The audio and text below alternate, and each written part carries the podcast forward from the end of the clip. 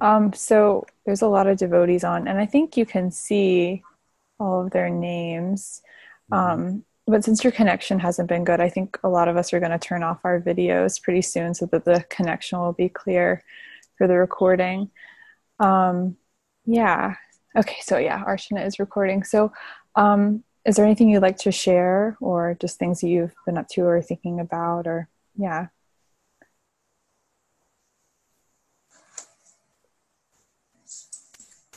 well uh, good to be with you. Um, feel pretty safe here at well taken care of we have good supplies and uh, plenty of milk. Sorry. So, um, um, the weather's changed here now, so it's, it's quite uh, apparent that winter has uh, exhausted itself. So it's it's very pleasant here with the uh, spring and all the blossoms. Mm. So um, that's been nice, and um, we're starting to uh, prepare for some some planting. Who knows? In the long run, how long we'll be uh, locked down here, so to speak, and so um, yeah, probably grow a little more than we have in the past.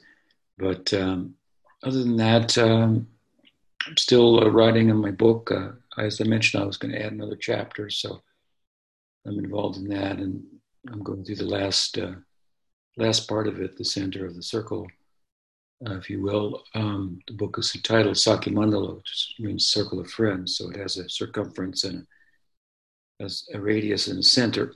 so um, I've been going through it for the you know for the for the first time after having written it. I'm in the last section in the center, and um, I have another chapter to write, and I have um, a couple of appendixes. So I'm still busy with that. and uh, I hope you'll be patient and, and for us to come out and, uh, and waiting for it. Mm-hmm. So, can you hear me? Yeah, yeah, I can hear you pretty well. Okay, well, let's go ahead and uh, take the questions. Sure. Um, so, Jiva Goswami, you're up first. And you can just unmute yourself or um, maybe Archana will unmute you. Oh, I think you're unmuted, Jiva Goswami. Hey, Maharaj, thank you for inviting me. Um, sure. Um, in the in the lectures that you gave on the Brahma Vimohan Lila, you talked about there being three metaphysical egos: uh, Ahamkara, Aham, and Aham Gopi.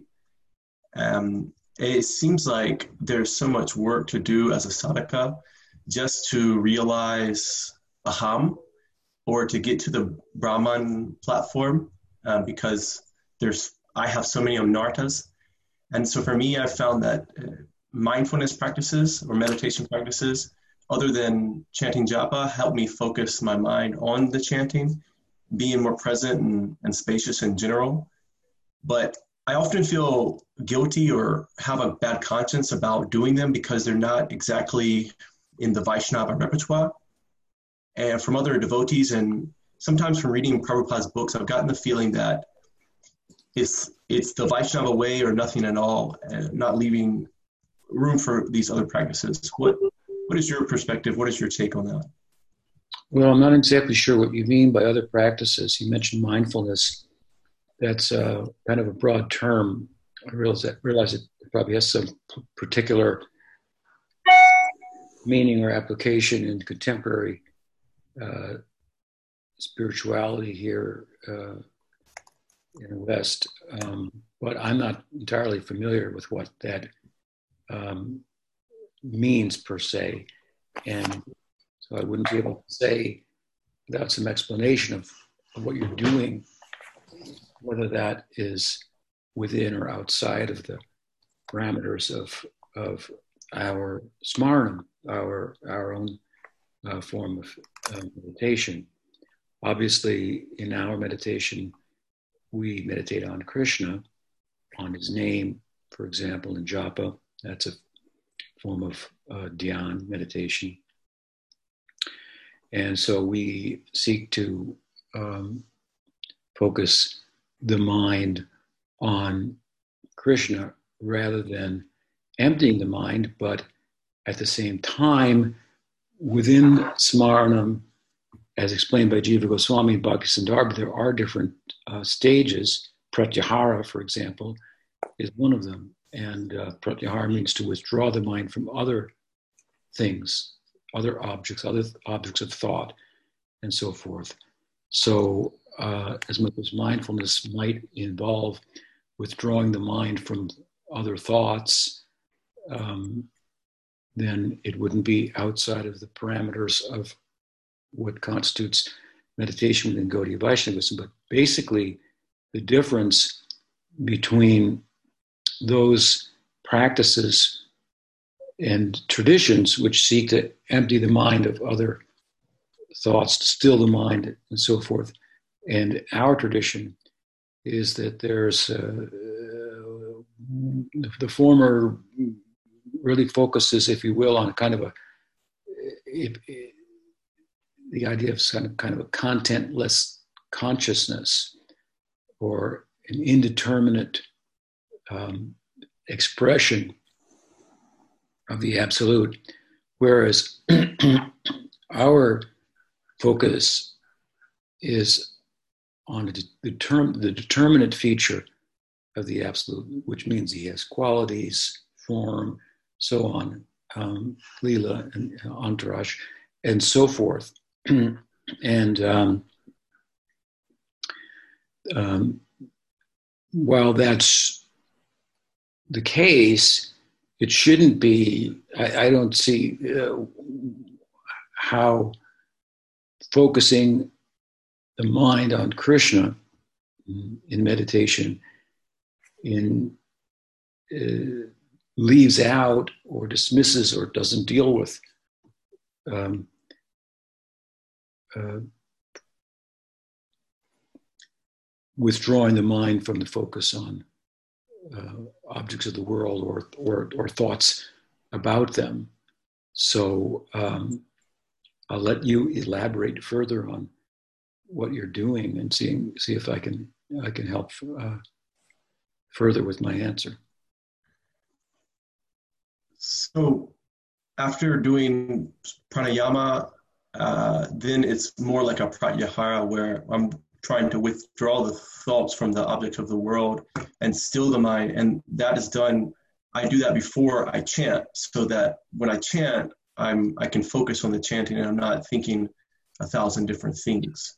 So the idea is to feel uh, an aliveness within myself um, that's deeper than the the, the material thoughts or uh, what I have to do for the day. It's it's a it's a focusing. It's a, a centering practice.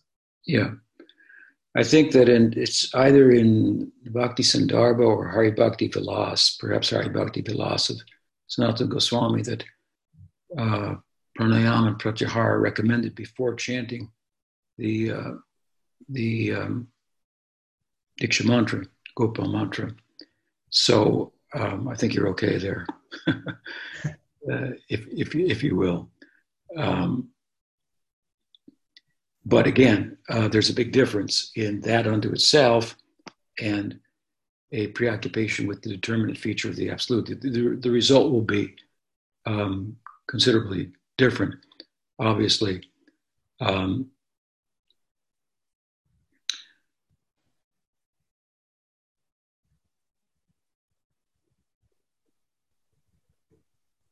I kind of differentiated between peace and, and, and love, if you will, as, as, as, as an outcome. Um, love being full of movement and interaction and so forth. Um, and peace being still. So, uh, again, the indeterminate feature of the absolute versus the determinate. But, but what you're doing um, seems fine. Does that help? Yes, can I ask a, follow up question about what you just said? Yeah. So, don't we have to have some level of peace before we can move on to to the love? I mean, if our if our mind is so harried and and crazy, uh, isn't that is that a stepping stone to to love? Well, um,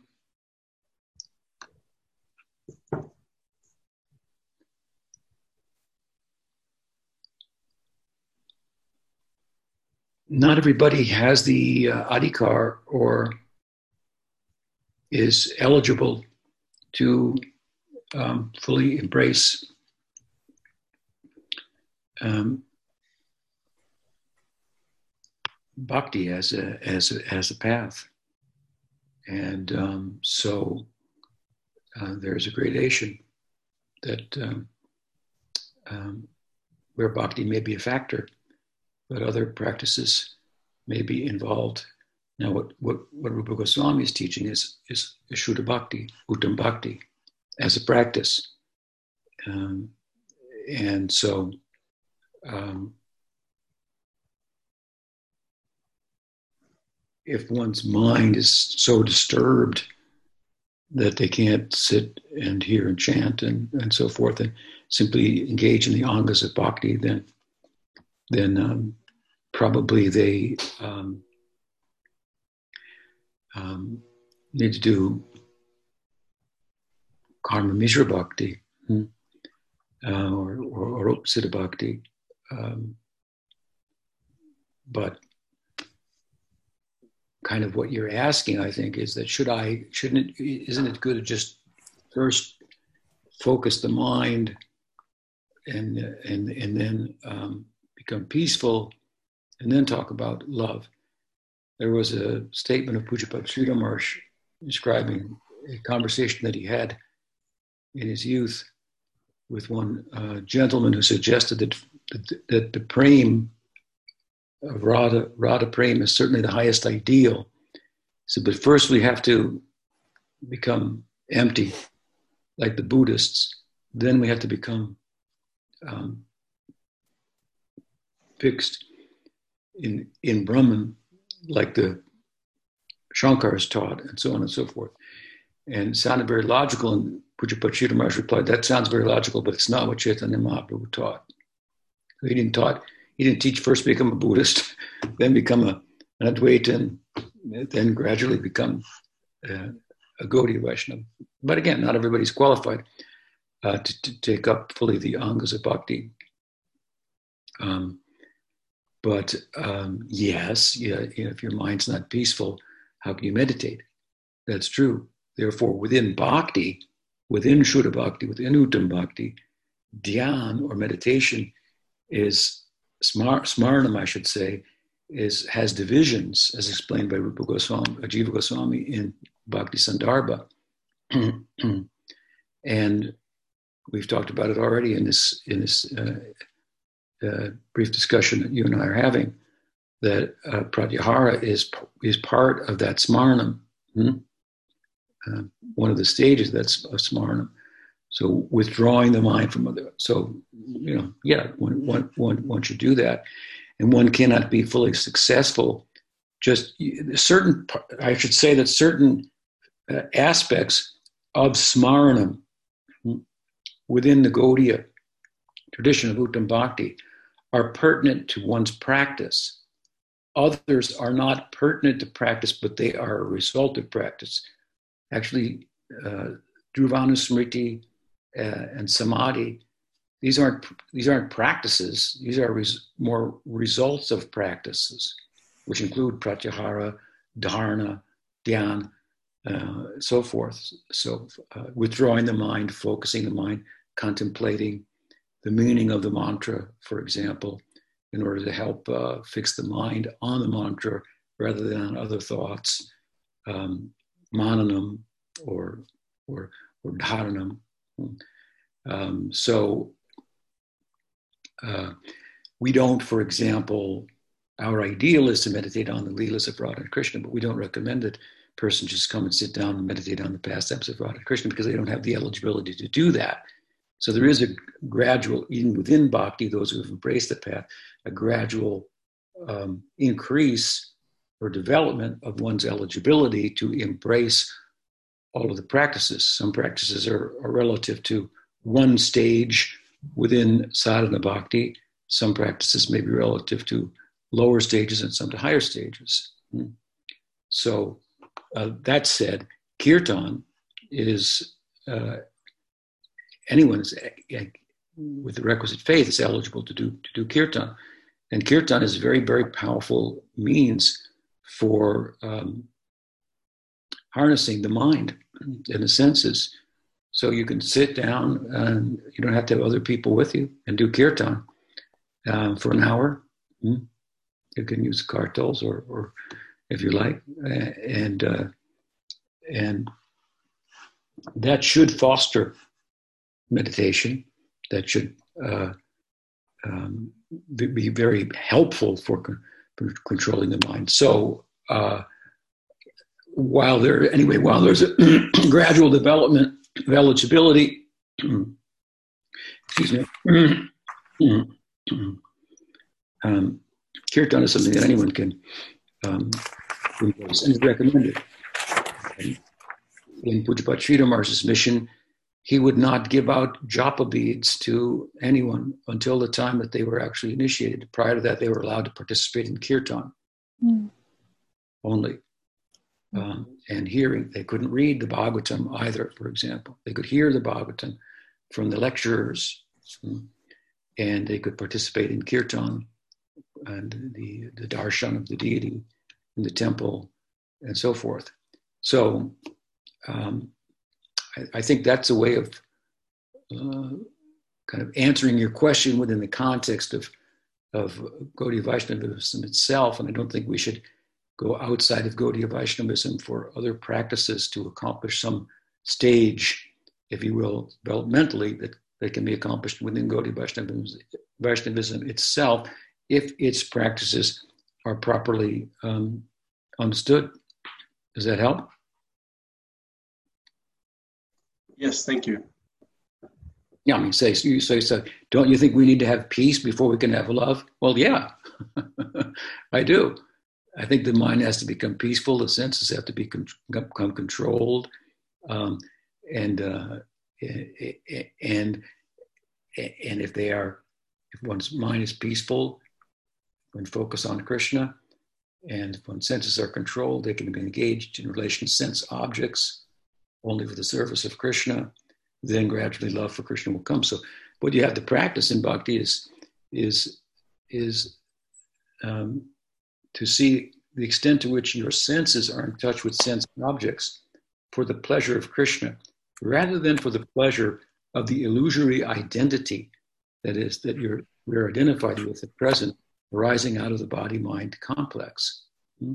And, and you'll see how much of a sadhaka you are. Hmm? Hmm. Um, but you can easily understand the point here that when your senses are in touch with sense objects, for the pleasure of your senses, which your body is constituted of, both the, your, your, your, your senses for conceiving and those for acting. Um, and that's your whole identity, in a sense. Your mind, the senses, working senses, and conceptual senses, or senses of perception, that's what we're, we're constituted of. That's the body mind complex when we do things, when we come in touch with sense objects only for the pleasure of those senses, well, we're obviously fostering that particular identity, hmm? nourishing that identity. And conversely, when we do that for the pleasure of Krishna's senses, well, we're deconstructing that identity hmm? and simultaneously constructing, very practically speaking, another body. That's why the Siddharupa, or the, the internal meditative form that is the very expression of the prem that one develops, in which one can participate in the supersubjective meditative realm of, of Krishna Lila, in one sense, it really arises out of the sadhaka deha. So we have two bodies a practitioner's body, a sadhaka deha, and then an internal meditative uh, form. The latter will arise out of the former. Hmm? when the former is used appropriately, as I'm saying. So, this is a good meditation because we are constantly functioning through the medium of our senses and minds. So you have to stop and think. Now I'm looking at this to taste this, to hear this, to do. Am I doing that for the pleasure of Krishna? Will that please Krishna, or is that something that will please my ears, my eyes, um, um, under them under themselves? And it could be both, of course. It could please your senses and and Krishna's senses. But that's the kind of the art of sadhana. So that's um, if you if you if you contemplate that and if you if you kind of make that a, a conscious practice, that you'll you'll get uh, you'll get results. Does that help? Yes, thank you. Okay, thank you for your question. Nice to, nice to have you here. Thank you. Um, and Eric? Eric, okay. Let me see if Morning. he's. Dandavats Maharaj, Hare Krishna. Um, so my question today is regarding Guru Tattva. Um, so I watched a video that you made a while ago on this topic, and it was very helpful because this was kind of something that I'd struggled with understanding for a while because, you know, there's quite a few um, statements in the Shastra that sort of point towards, I guess you could say, like a a understanding of Sri Guru in the sense of you know being non-different from Krishna or being a manifestation of Krishna's mercy and therefore seeing them in an absolute sense. But uh, of course there are relative aspects too. And I guess um, just I just wanted some clarification uh, on on that uh, topic in general of uh, how to differentiate the relative and absolute aspects of a guru and their instructions. Um, because I, I, this sort of almost got touched on a little bit in the last a question that I had like last week in regards to the interpretation of the intoxicants thing because um, like as you mentioned, Srila Prabhupada wasn't necessarily aware of exactly like certain things about like, oh, well, is chocolate really an intoxicant and th- things like that. And so, um, so because you know Srila Prabhupada and other acharyas are not omniscient and therefore they don't necessarily like know everything about like say for example like material like topics like you know what is like things about like Yeah, yeah. material science and such. So um i guess my question is when how, how do i put it? I guess yeah just how, how can we differentiate between relative and absolute statements and instructions? And i guess it gets confusing sometimes because even contemporary acharyas or like or disciples of Prabhupada or it seems like sometimes they contradict one another in their um, apparently at least in, in some of their instructions or interpretations. Yeah, Um, I think it takes uh, the, the how, if you will, uh, um, to do to, to make such uh, um, differentiation and discriminate is is really the power of spiritual intelligence that one gradually develops. So um, uh, often in the beginning, it's it's it's taken to be um, it's it's the, the way the understanding comes to to the, the student about the guru is that, it, that he or she is absolute in all respects, um, and that's good.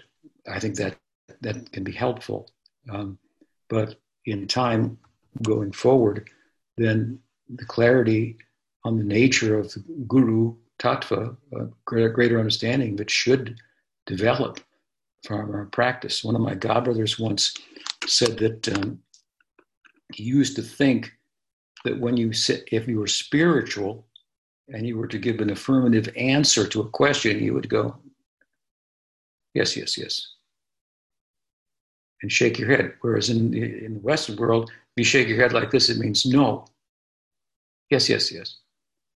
Because that's what Prabhupada did. Yes, yes, yes, yes. But then he said, when I went to India, I said, everybody did that. yes, yes. So he, you know, in a very simplistic way, understood that there was a, there was a relative, and there was everything he did wasn't the only absolute way to do everything. Hmm? Bhaktisiddhanta Saraswati Thakur never ate ang- mangoes, because once in his youth he ate, ate a mango that had not been offered, um, desired it or something like that, and succumbed to that desire, or uh, something to that effect. So he never ate mangoes, but Prabhupada ate, ate mangoes. So, so, you could think, well, to eat mangoes is not spiritual. If you didn't know the story. Um, um, and uh, of course, we're also talking about, in a broader sense here, what, what comes up is, is, what's a principle and what's a detail. Details are relative to be to, to change, and their purpose is to is to deliver the principle. One of and so one acharya may have different details, another another details, different other have different details, and then students not aware of that think there's there's a contradiction when there's only a, a, difference in, in details, seeking to uh, deliver or focus, uh, bring students in, in, in touch with and to, to embrace the, the, the principle. Um, but um, another, of course, obvious example of what we're talking about is the fact that the acharya will teach according to time and circumstance. Now, this is something that, for example, Prabhupada repeats in his books over and over and over again.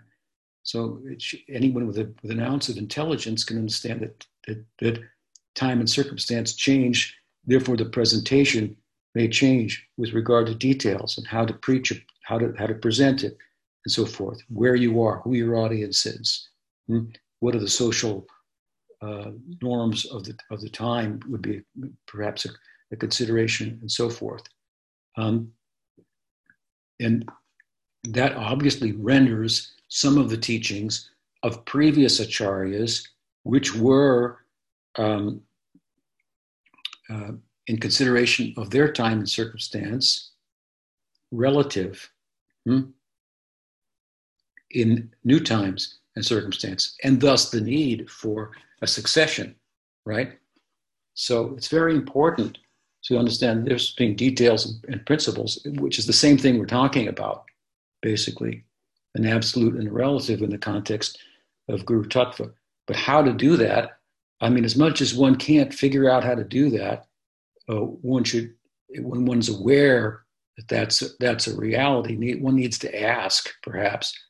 Otherwise, one needs some spiritual intelligence hmm, to if you don't have it, you go, how could, uh oh, this is a problem. How am I going to figure out what's absolute and what's relative? And I get that kind of reaction sometimes. Oh my God, it was so easier just to think everything is absolute. Well, it may have been easy, but but now it's becoming a problem hmm, for you, uh, for somebody.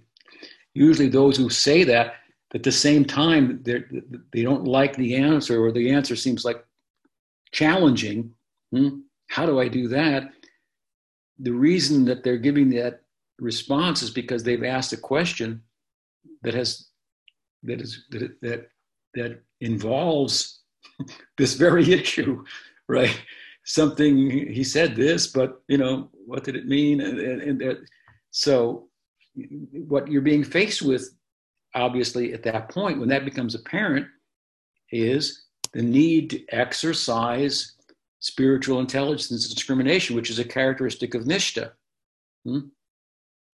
Nishta is a kind of faith that um, that really, properly understood, can, can differentiate between itself and belief. What is a belief that's relative, and what constitutes faith? And Bhakti Bhaktivinoda Thakur has written about this. So it might be useful to read some of the writings of, of Bhaktivinoda. He's a, he is uh, someone who very much um, dealt with this this uh, this this this issue.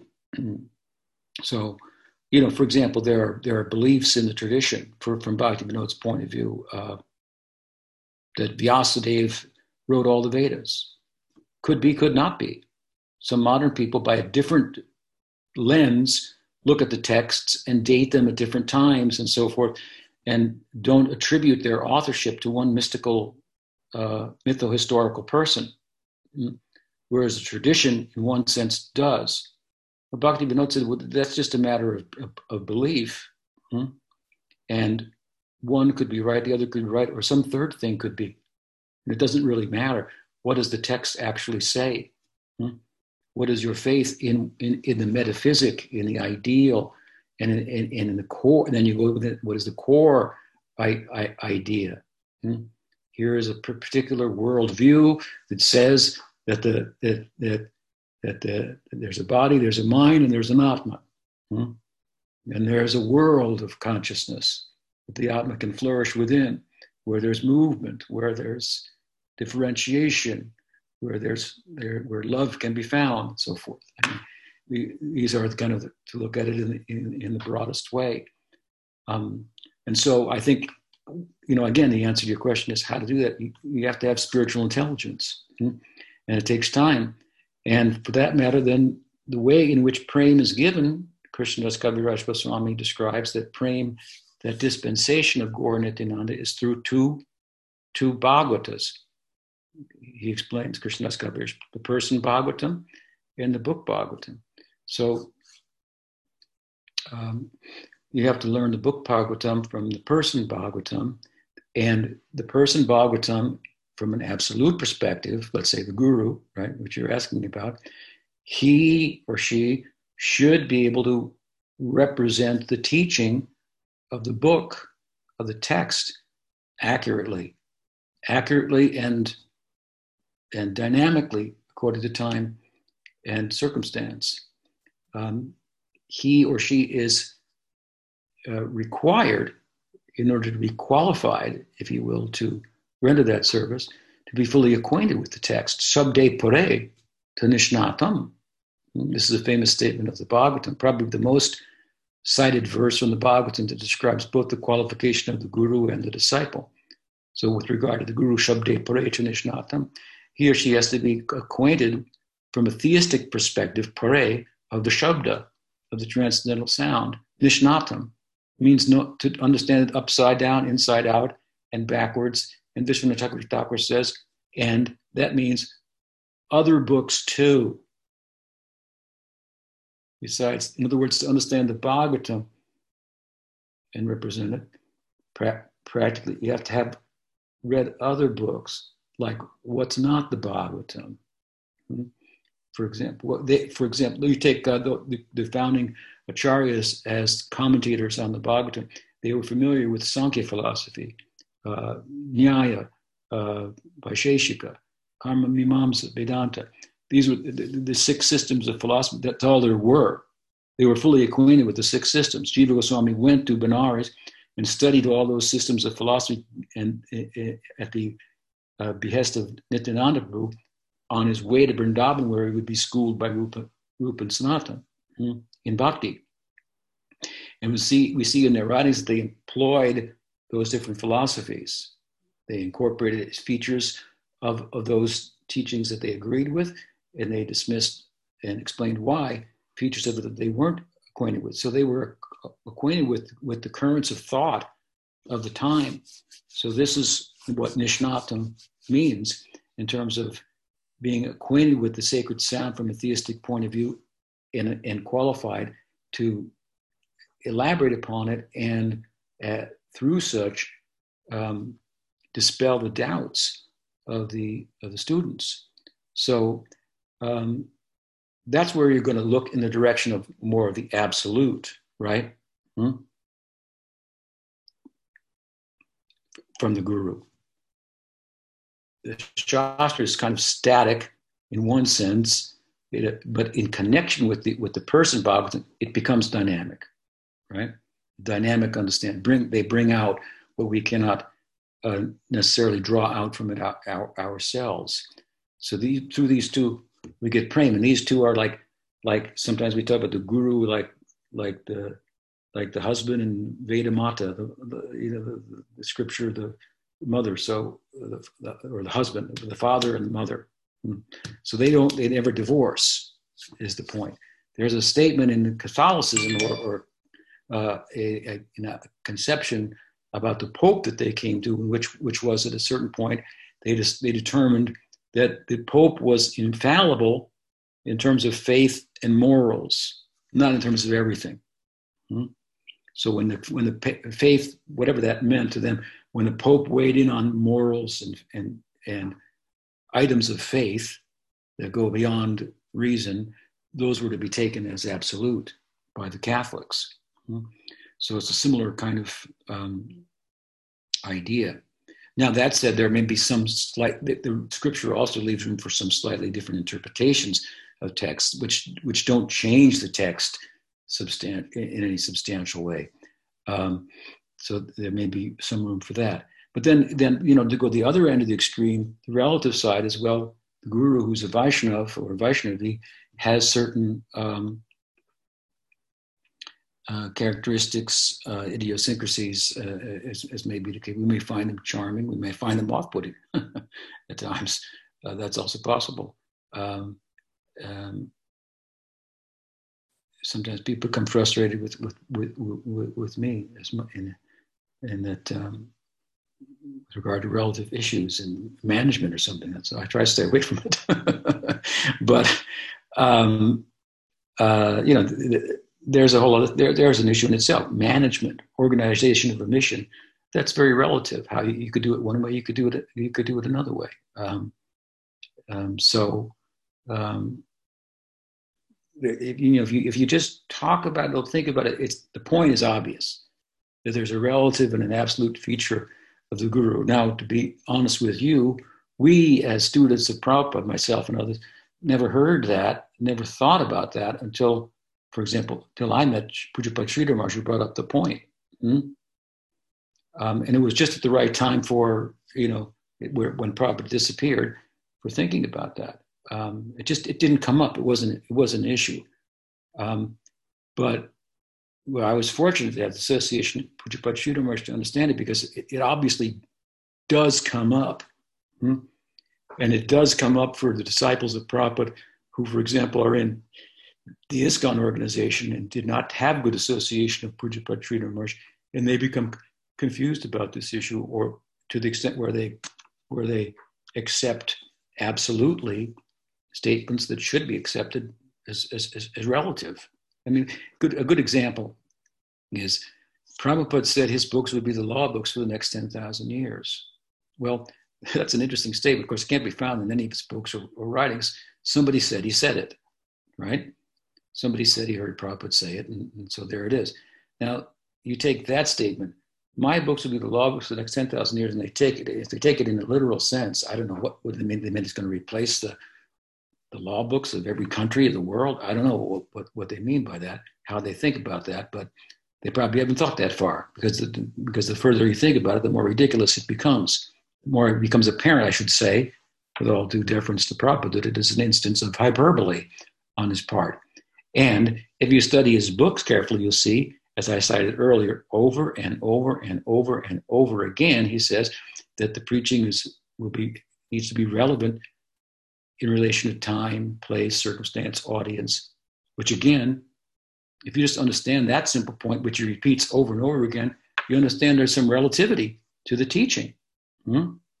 And there's and there's and there's a need for books over the next 10,000 years besides besides his to comment, uh, keep the commentarial tradition alive, which is the importance of which is the change of time and circumstance. Hmm?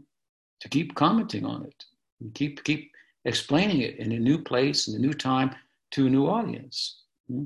So that obviously contradicts the idea that that, that that in a static sense as it's often understood in positive Prabhupada's books, with the books, with the law books the next 10,000 years, no need for any of the books then. And uh, everything he says in there is absolute. And if you, you know, there's this big controversy about editing. I don't think Prabhupada's book should have been edited necessarily after he passed away, but I don't get into the issue because I think both sides miss the point entirely. One side says it shouldn't be edited, other side said it should. Um, I said there should be new books. uh, that that's uh, you know and, and and that's really what the tradition shows over over the centuries. Um, but i mean those that say there should be no editing sometimes they become fanatical. You know any any word you know if you didn't cross a t or dot an i you shouldn't dot it or cross it. Meanwhile it's been translated in you know many different languages i'm sure. And they seem to be somewhat effective the books in other languages the trans so it's just a silly you know kind of a fanaticism, if you will.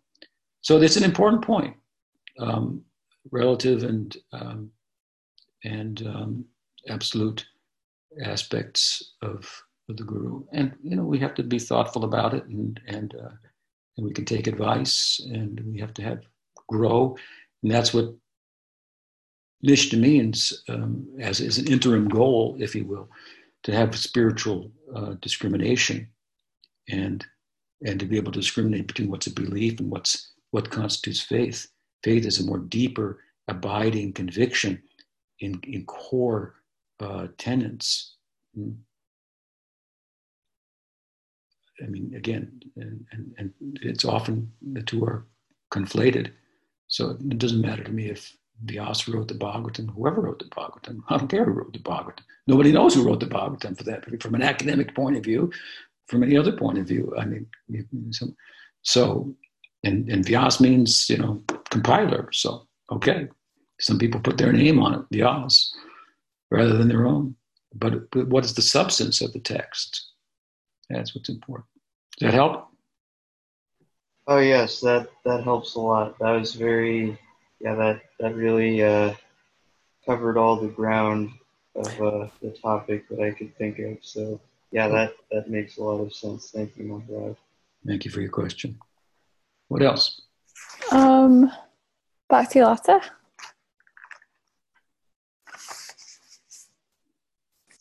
Hey, can you hear me? I can. How are you? All right. Hey, good, Guru Maharaj. How are you? Good. Good. Happy six years, man. Just a lifetime more. Appreciate it. Thank years. you. Yeah. yeah. Thanks for initiating me. It means the world. You're welcome. Um, I have a question. If I can do it without crying. Mm. Um, When the Sringade leaving here, we've been reading through the seventh canto so my husband can learn about him more. And this might be a basic question, and I'm kind of feel silly for asking it, but I'm going to ask it anyways because I don't know the answer. Um, it keeps saying that um, Lord Shiva, Lord Brahma, and Lord Vishnu didn't fall for Hiranyakashipu. Like they were all these other people were like ooh, ooh, and they were the ones that were unaffected is it because they were the only actual i don't want to say devotees but i'm just trying to understand why those three were the ones that didn't and everybody else did i guess is the point. they weren't they weren't affected by him yeah it said um hang on page 179 hang on it said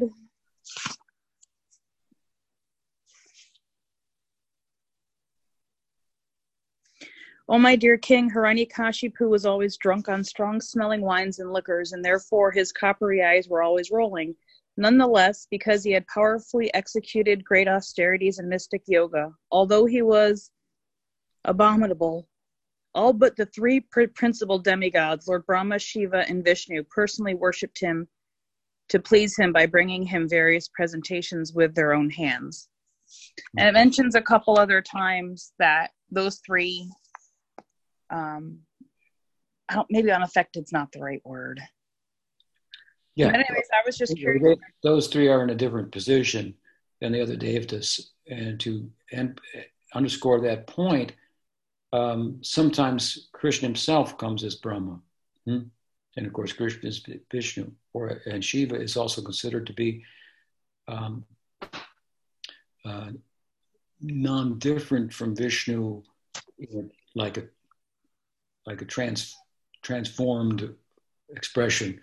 Like if you t- like yogurt is not different from milk, right? Yes. But it's different. So yes. that's the difference between Krishna or Vishnu, Shiva, and Vish, Vishnu milk and Shiva yogurt. And, uh, and, and even and to say even sometimes Vishnu takes the position of Brahma, and the power empowerment of Brahma is described in Chaitan in uh, uh, Brahma Samhita. The power that he has to be entirely derived uh, from from Vishnu. So those are those three gods are in a different uh, category, so to speak. Okay. altogether. Basically, the gods are compromised, hmm, Right. Okay. uh, so to speak. They have to reciprocate. Um, Krishna doesn't have to. Now, you know that extends a little bit to Brahman and Shiva in some instances we can see as well, but um, but um, yes, they were they were not affected by, or they were not. Um, I mean, Brahma did give a benediction to Hiranyakashipu, but they were not. The positions weren't compromised, so to speak. They weren't under the uh, under the influence. Okay. Thank you. Okay. Sringa Bhagawan, Ki Jai. Jai. Um, Guru Vakya? Guru Vakya. Uh, good morning, Guru Maharaj. I have uh, maybe a question about a basic um, phenomenon that can be described in different synonyms or terms, and that's reincarnation and transmigration. And I believe in one, um, the sanghas or talks, you, you said that transmigration may be a more accurate term because it shows the passage of the soul through different stages of individual body and then to another body. And I came across in, uh, in your commentary to, to, to the 13th uh, chapter, verse 23 in the Gita, uh, there is this uh, description of how Purusha goes through different uh, bodies you, you, according to, um, to, to the qualities that are born of material nature. And then you use this asad asad yoni, and then you write that it implies human birth, this term, because human life is mixed experience of good and bad, and it's not like the life of uh, gods or lower species. And and then and then you say that well, but uh, you know the um, that these these words also refer to possibility of taking birth as a god or a, or a lower uh, a creature in a lower species of life.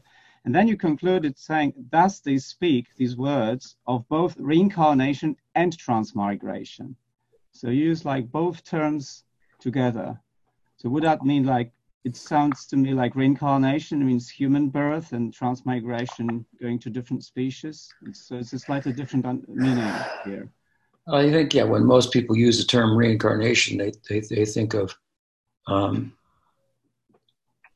um, another human birth.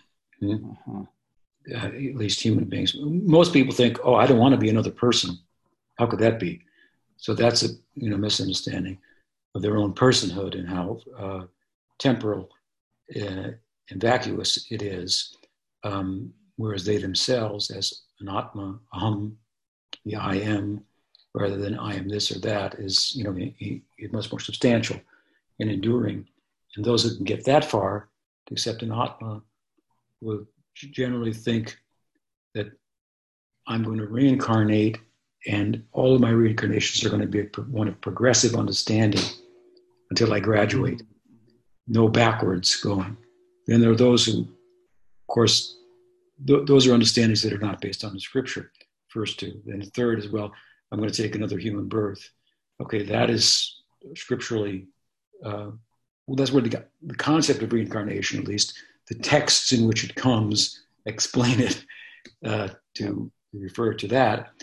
And, and then transmigration is kind of a, is a development further of the idea that that may, that, that, that change of bodies may include um, higher or lower uh, forms of life as well.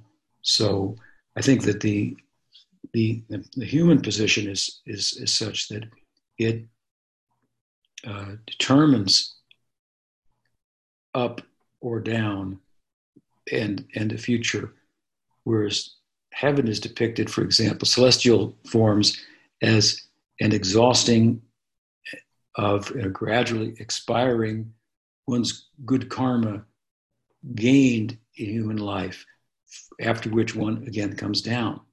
Hmm? And the lower forms of life being results of also how one conducts oneself, the consequences of how one conducts, one conducts oneself in human life, such that it warrants uh, taking a, a, less complex form of life. So, in either end of the spectrum, celestial or uh, or animal and, and, and lower, there there's not much scope um, for um, uh, intention, hmm, so to speak. Hmm. Um, and human and, and, intention behind action is the all determining factor. Hmm.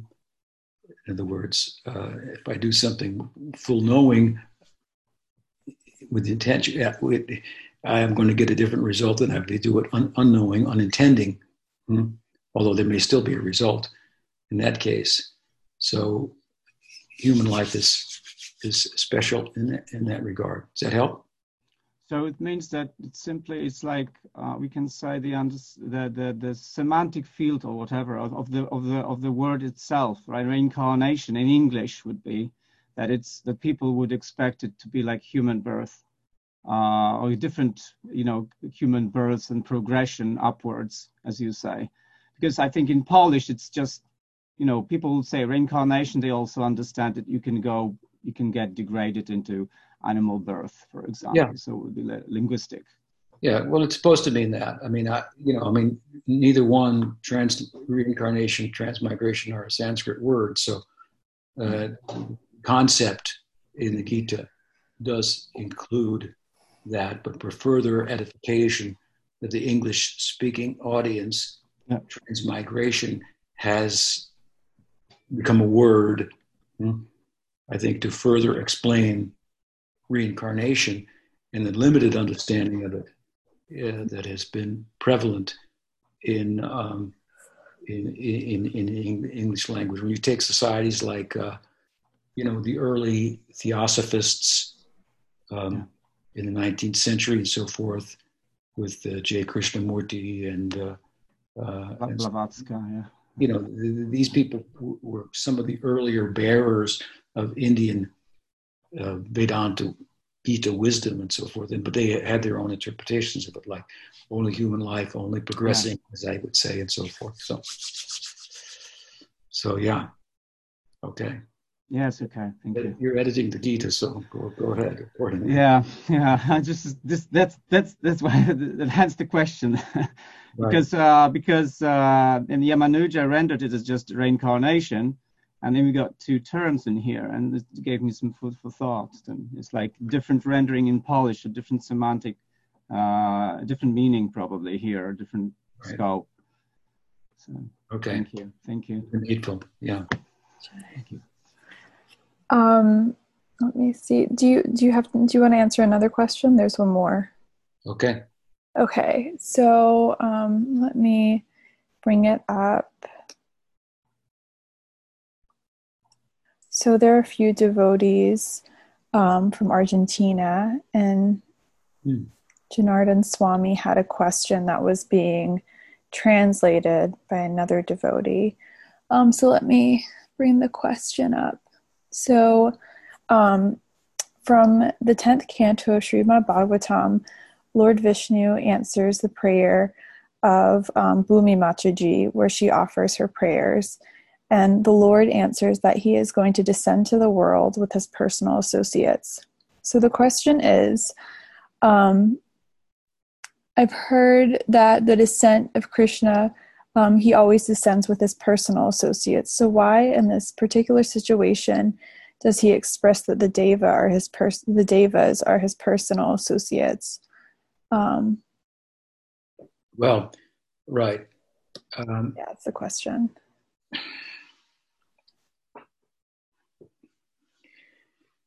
If uh, the Bhagavatam properly understood, um,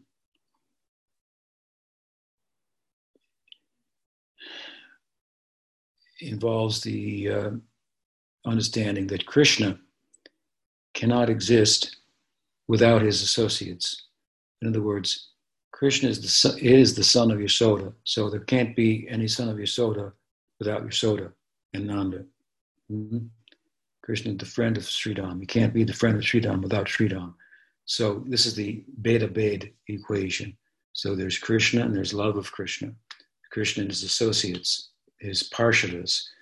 These are expressions of his own internal Swarup Shakti, hmm, manifest, which, which expresses itself for his pleasure and makes his world go round, so to speak. So while there are other explanations of Krishna's mother and father in previous lives in the Bhagavatam, if we look at the whole text and what it's saying, we understand that those are th- th- those descriptions of uh, Prishni and um, Sutapa, Prishni and Dhara and Drona. Drona and so forth. That these are um, these are heavenly um, celestial uh, beings who were in pursuit of Vatsalya Rasa, hmm, which Yashoda and Nanda so personify, and without which, without which Nanda and Yashoda, there is no question of aspiring for Vatsalya Rasa. It wouldn't exist. Hmm. So there has to be an eternal mother and father of Krishna, for example, for there to be Vatsalya Rasa. You can't have Vatsalya Rasa with Narayan. He has no mother. So, so that, so, um, so, so the there are there are sadhakas both in on earth, as Jiva Goswami explains in his commentary in Bhakti Rasamrita Sindhu, and in heaven in the celestial world. For example, sadhakas here whose practice is not perfect, Gita explains that they attain a celestial uh, life in the next life. Now, they've attained that celestial life in a different way than others attain. Others attain it through karma. If you go there through imperfect bhakti, well, you're there for you got there by a, by a different means, so you have a different perspective. Hmm? And the and the and it, the life there is is for a long time. So, amongst, for example, Krishna's friends, Jiva Goswami comments, there are his eternal associates like Sridham, Sudam, Subal, and then there are those who've come from earth, sadhakas, who took birth in the, in the manifest lila, because their practice had reached that point, and there are those from the celestial realm. And both, he says, are sadhakas. Hmm? So we've already explained how some sadhakas end up in heaven.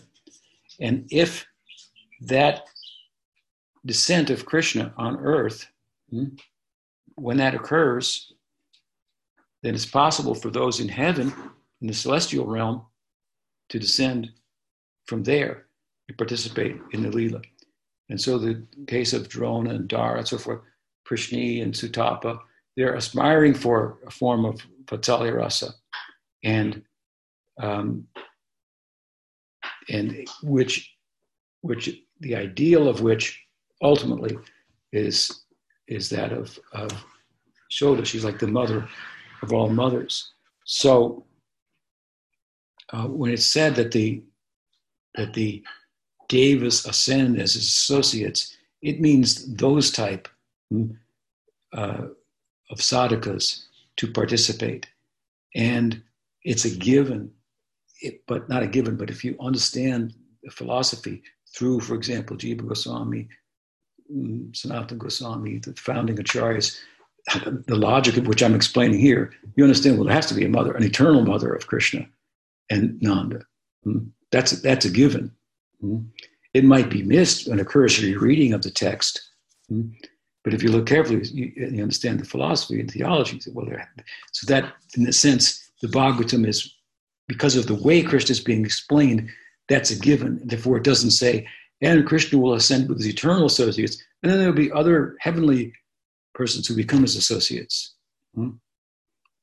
The, become, the very idea of becoming his associates indicates that they're um, sadhakas. Hmm.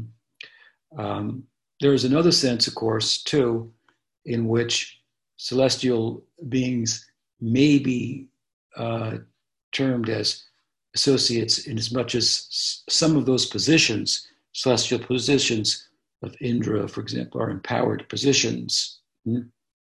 Um, and so there's, there's kind of a partial divinity within them rather than just a karmic um, uh, uh, status.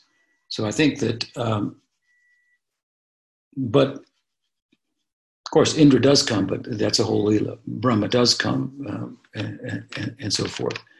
But as far as um, the denizens of heaven descending, they're descending to participate as associates in the context of further association or getting the association of the parshads, the entourage of Krishna, that Krishna is non-different from. So if we, uh, and again, if we understand Krishna, Krishna comes, there can't be Krishna. There can't be Nanda Nanda without Nanda. There can't be Radhanath without, without Radha. So Krishna is going to come. It means automatic. If the moon comes, its shine is also coming. I mean, we don't have to talk about it. It's, it's, it's, it's a given when properly understood. So if, if you study the carefully the Bhagavatam, you see there's a Swarup Shakti. That's what the whole Bhagavad Sandarbha, or a good greater balance of the Bhagavad Sandarbha is about. What is the Swarup Shakti and the existence of the Swarup Shakti, the Para Shakti? Hmm?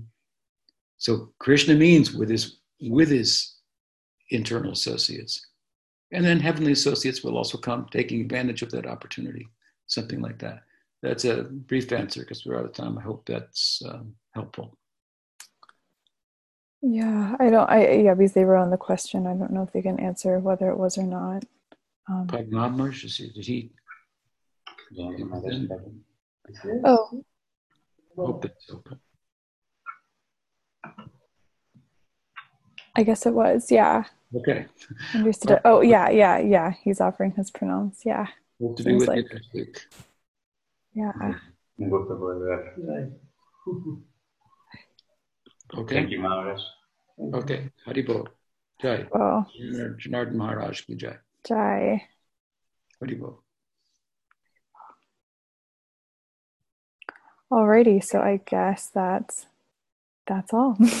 Thanks for your quest for the answers and everything and answers to all the questions and thank you. All right, Bo, thanks for being with us. Krishna, everyone.